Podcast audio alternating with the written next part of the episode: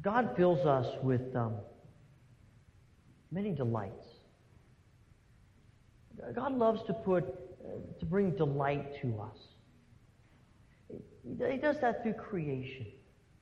You know, something inspiring and delightful about, about scanning the vista of a snow-capped mountain range.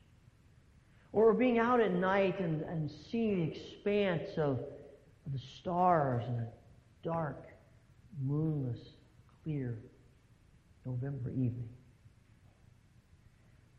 God brings delight to our lives through, through relationships and people. We, we, we find delight in family and in friends, and, and of course, who doesn't find delight in, in holding a newborn baby? We find delight in, in the things that we're able to accomplish and in things that we're able to learn. And, find delight in, in attacking a, a, seemingly unsolvable problem and, and finding a solution. And there's something inspiring about those aha moments. Really, even, even possessions can, can bring delight to us. It's only natural then that we, that we might have the, within us a desire for things that bring delight to us. We, we like those things and, we, we look for those things and we yearn for those things. And there's absolutely nothing wrong with that. There is nothing inherently wrong at all in desiring things that bring delight to us.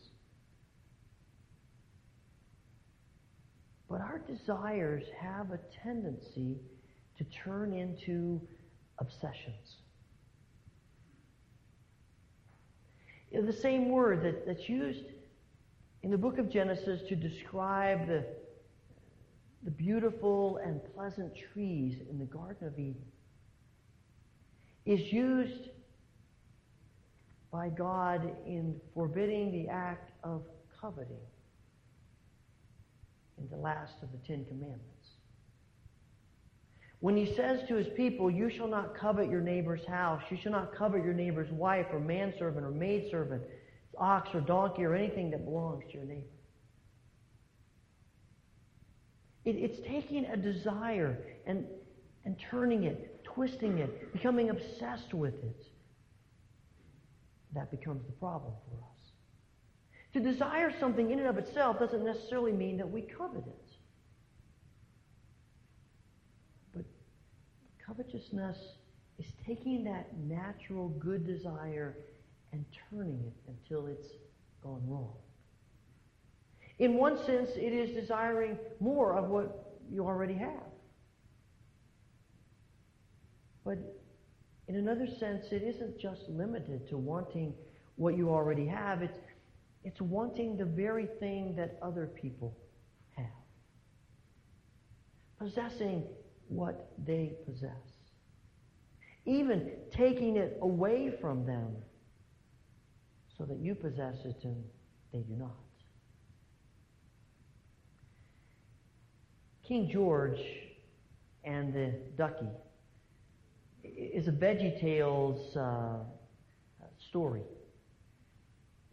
It's the, it's the Veggie Tales adaptation of David and Bathsheba. Larry the Cucumber stars as King George, and uh, Bob the Tomato plays the role of his faithful servant Louis. King George is really not all that interested in the stuff of the kingdom. he's not impressed by expanding his kingdom or by castles or power or treasures. Those things really don't have a lot of appeal for him. But the one thing that King George loves is to bathe with his rubber ducky. And, and in the course of the, uh, of the, uh, the episode, he, he sings an ode to his rubber ducky, which you might imagine is called I Love My Duck. And there's a scene where he's out on the veranda of the palace and he's singing the praises of his duck and how much he loves his little rubber ducky. And then something happens, as you can see in this brief scene.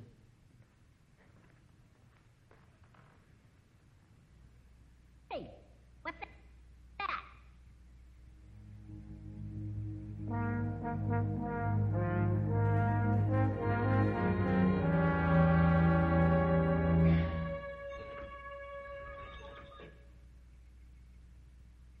quarter.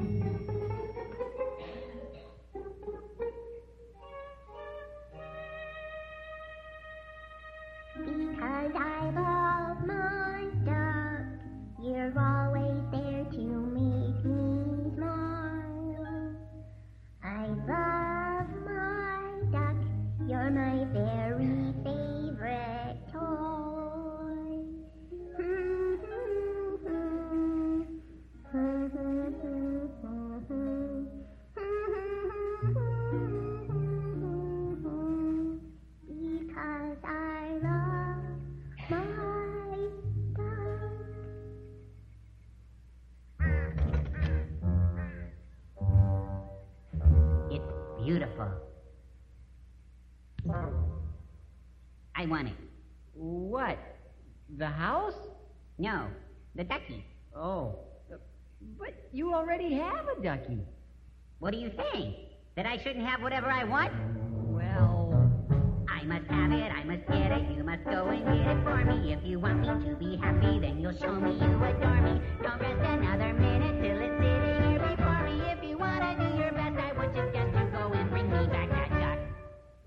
sir, if I could just jog your memory, you already have quite a few duckies.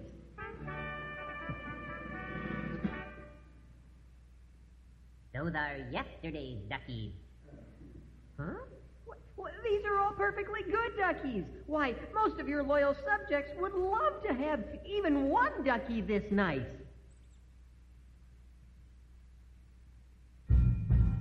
I don't like these, I don't need these, I don't want these affection for those duckies isn't getting any stronger. To say I can't have what I want, you couldn't be more wronger. Don't ask me to explain, there will be pain if you don't go and get that. Our conversation is over. Did you say wronger? What? I don't know. Perhaps. It's more wrong, not more wronger. It had to rhyme. Don't question the king's grammar. Now go and get that duck. But King George, we can't. Go and get that duck. And you can see rooted in that animation the core of covetousness, self centeredness, selfishness, self absorption. We believe we have whatever we want, even if it means taking it from someone else. Covetousness exposes that deeply rooted tendency in human beings to find the focus of our lives in ourselves, to trust ourselves, to love ourselves more than we love other people. And it's an attitude of the heart that controls us and enslaves us and brings its dominion over us.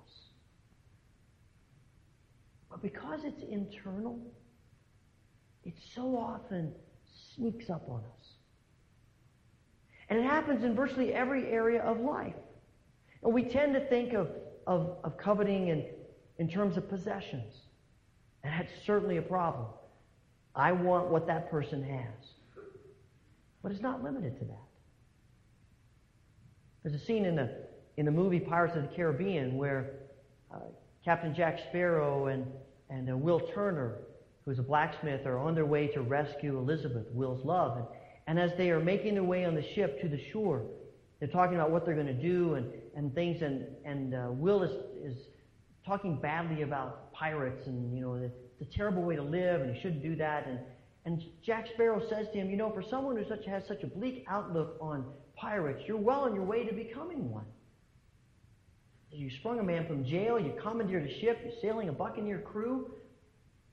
And all of a sudden, Will's eyes widen as he sees all kinds of gold coins just under the surface of the water. The captain says, and you're becoming obsessed with treasure, too. They make their way into shore. and Will steps off the boat and he says, That's not true. I'm not obsessed with treasure. The captain says, not all treasure is silver and gold, mate. And he's right. It's often about possessions, but it's certainly not limited to possessions.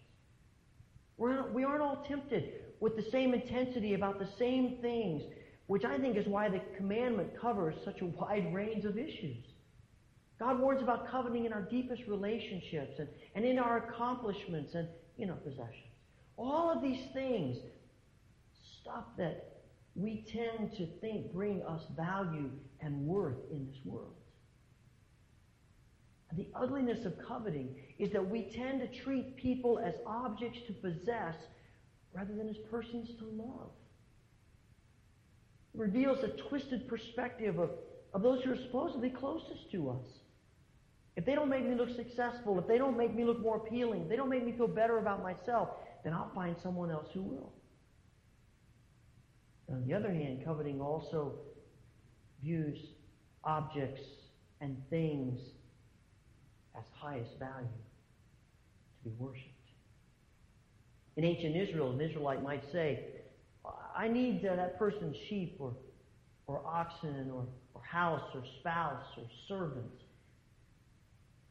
Because those things are going to make me feel valuable and influential.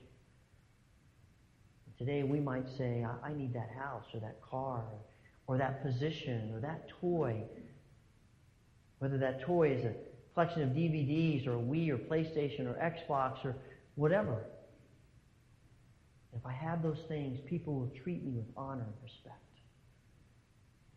And so something intended as a gift, something that's intended to be a blessing, becomes an object to be worshipped.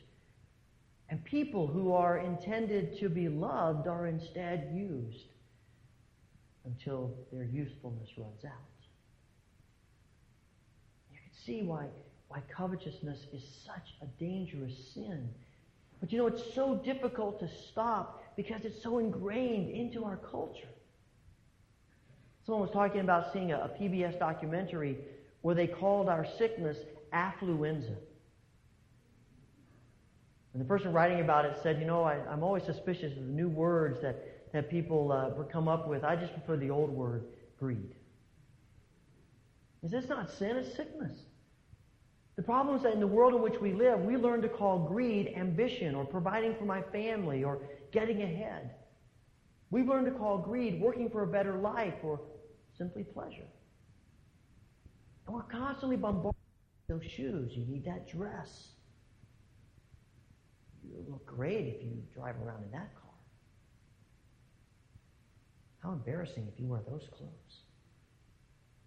You can't be completely fulfilled until you have this thing or, or until you have a relationship with that person. Someone has said it's almost un American to not covet because our lust for more is what keeps the economy going and cash flowing and people in their jobs. It's not a coincidence that advertisers and marketers and vendors refer to us most of the time as consumers. They want us to think of ourselves primarily as people who consume so that we'll want more and more. And when you think of people primarily as those who consume, there's a certain element of dehumanization that always goes along with that. You would assume that when we became wealthy, we would stop coveting. But it doesn't typically work that way. Covetousness is not cured by getting. It really doesn't have a whole lot to do with what we have or what we need or what we don't have because it's a state of mind, a state of heart. It's about the condition of our heart and the passion of our heart and the direction of our hearts. And it's going to be a problem because it's in our hearts, whether we have little or a lot, whether we're rich or we're poor, whether we have multiple degrees or none at all. Because it's about self centeredness and we're driven by self centeredness, we tend to find ourselves doing things that later on are unimaginable to us. Someone said that covetousness is the sin of sins because it opens the door to so many other sins. And you could make the argument that all the other nine commandments probably often begin with coveting.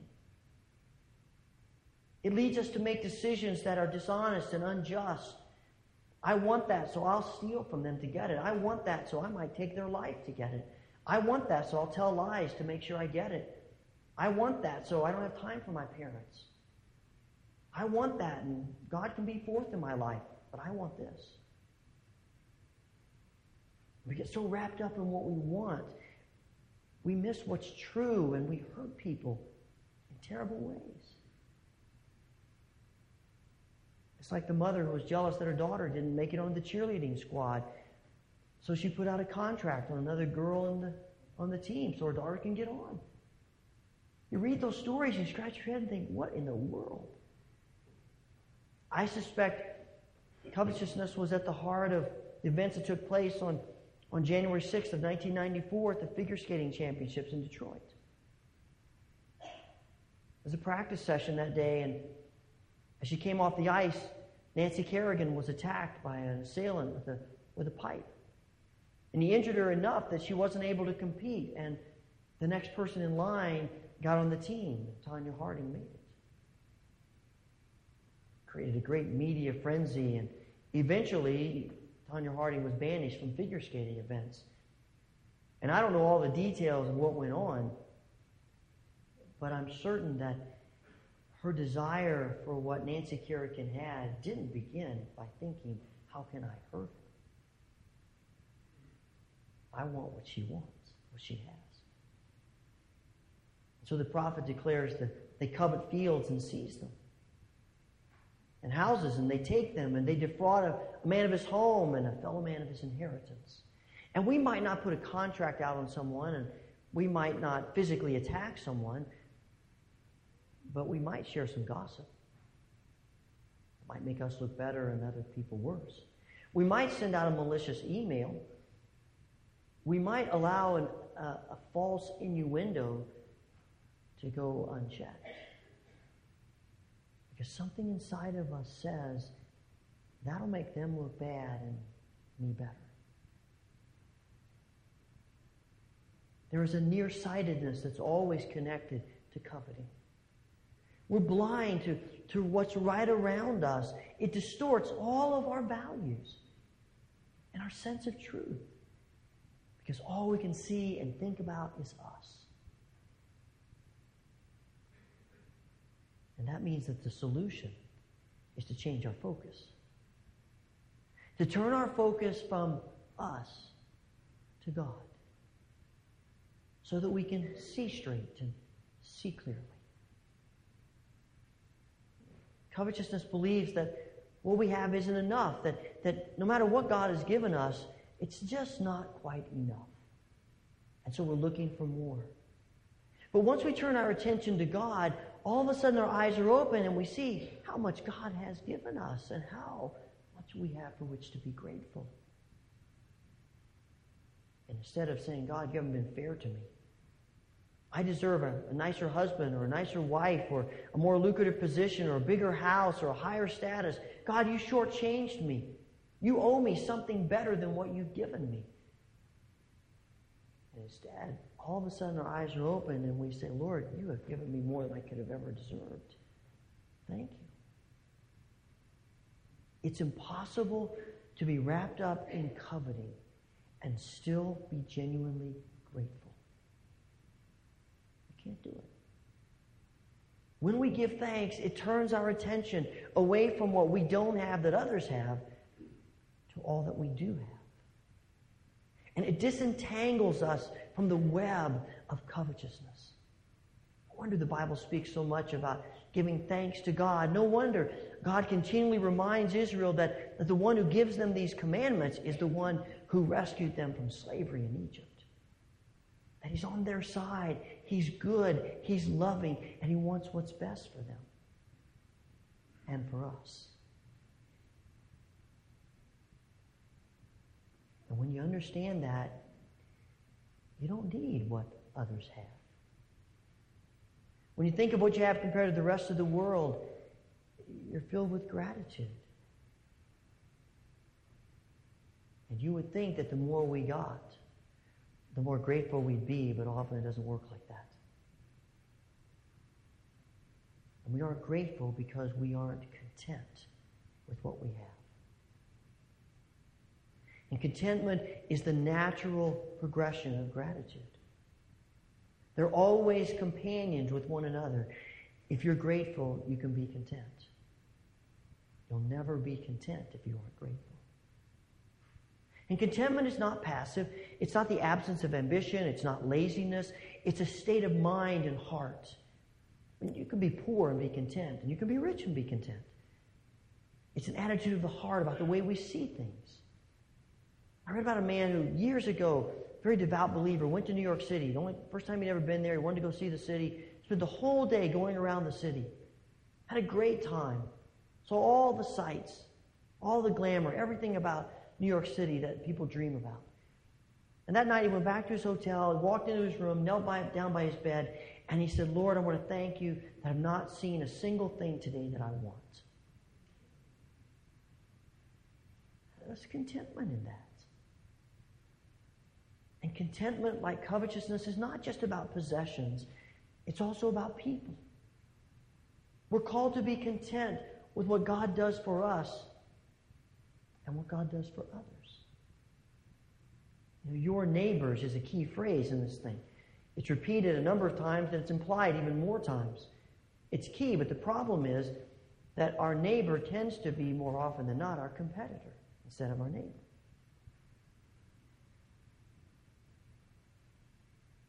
And I wonder if Paul's words aren't most significant for us. That we ought to weep with those who weep and rejoice with those who rejoice.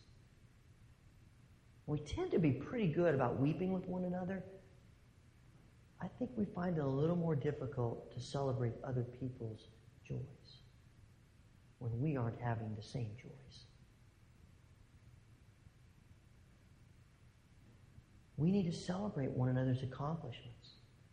I, I, sometimes wonder if that's not a spiritual discipline for us. To make a conscious effort to do something to celebrate with people when something good happens to them.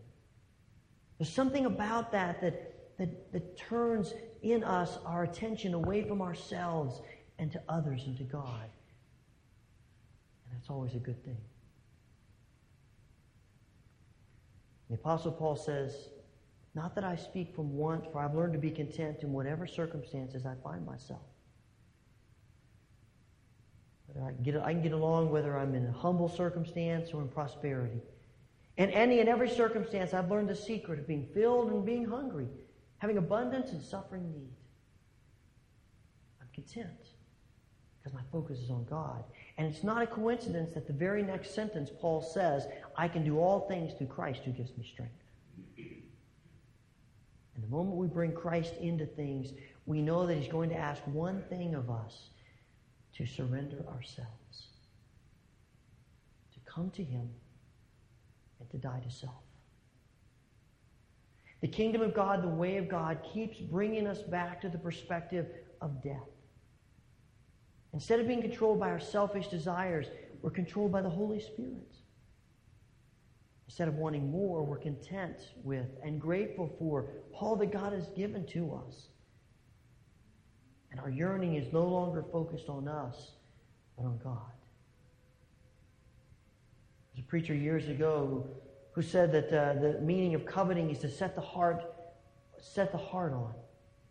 Very literally, it means to pant after. And the minute I read that, I thought of the words of the psalmist. As a deer pants for streams of water, so my soul pants for you, O God. My soul thirsts for you, God, for the living God. That's going to be the solution to the temptation to covet. And when we gather for worship on Sunday, it's sort of like a dress rehearsal for eternity. We worship God, and all of our attention is focused on Him as it will be in eternity. And we declare with our brothers and sisters that we're turning our backs on the covetousness of the world and in our own hearts. And we're bending our will, we're dying to self toward God. For He alone brings contentment. And in this act, we come face to face with God's continuous call to come and die, to surrender ourselves. It's, it's what we do in the Eucharist, in the great Thanksgiving. In this moment together, we're all gathering up our individual thank yous and join them together in one great declaration of thanksgiving. Grateful to God for all that He has done to break the power of sin in this world and in our lives. And in that thanksgiving is contentment.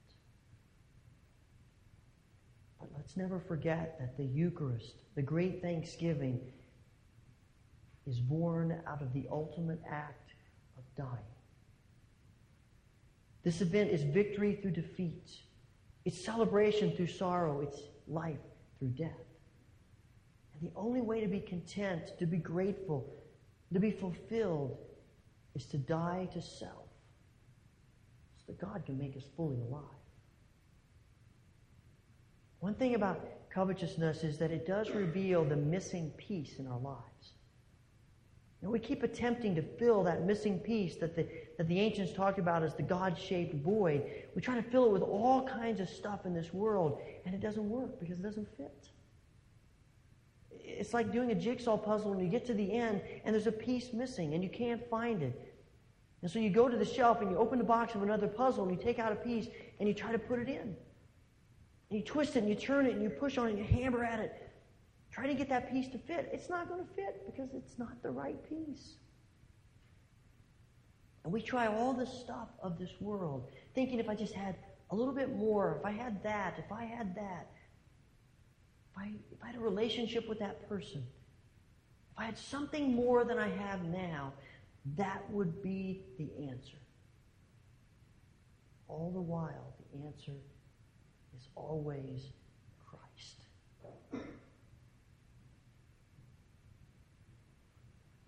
And our problem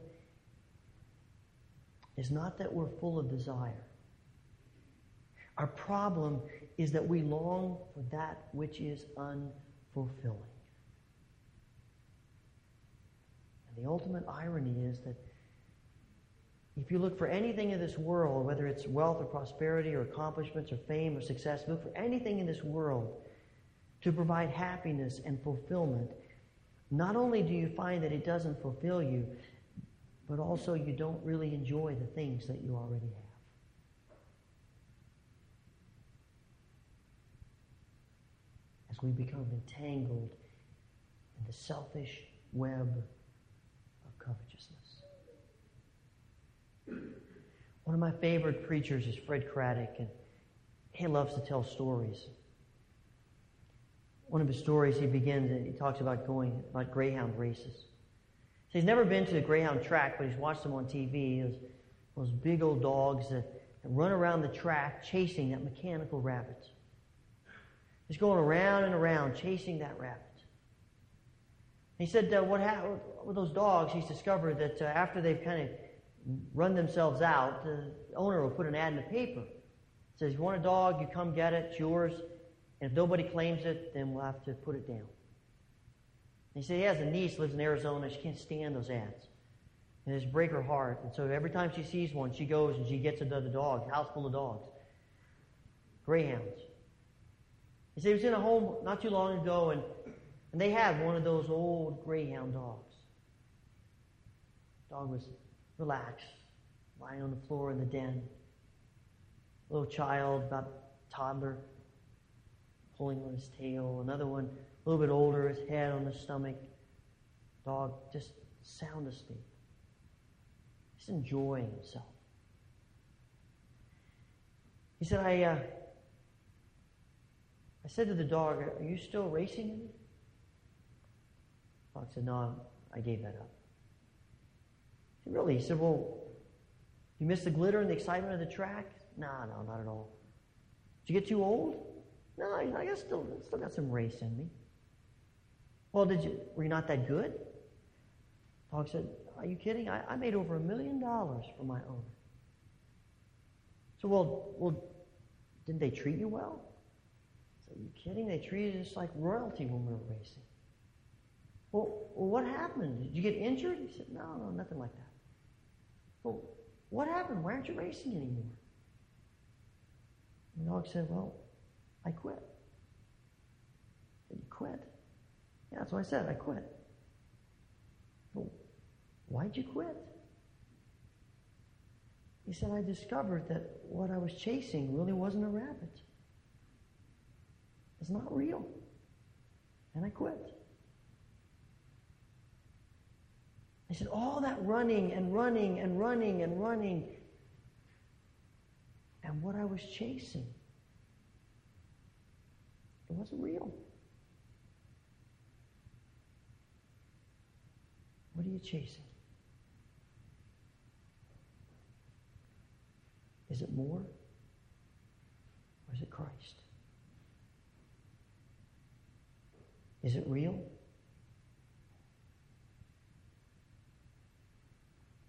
Or is it something that will pass away?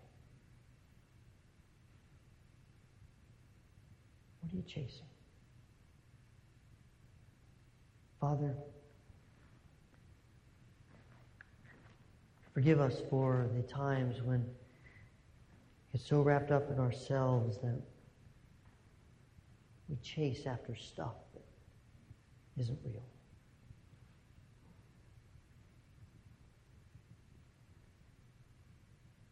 Help us today to see that we need you. Make us grateful for what we have. Make us content with what you give us. Not in a negative way, but in a way filled with joy. And Father, break the bonds, enslavement, coveting in our hearts.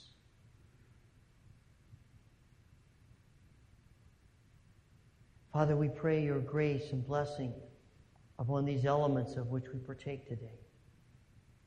Pour out your Spirit upon them, on the bread and the cup, that as we receive them, we will know the blessing of your presence and the grace of Jesus Christ and the power of your Holy Spirit. That we might remember what you've done for us and be thankful and be content. In the name of Christ Jesus.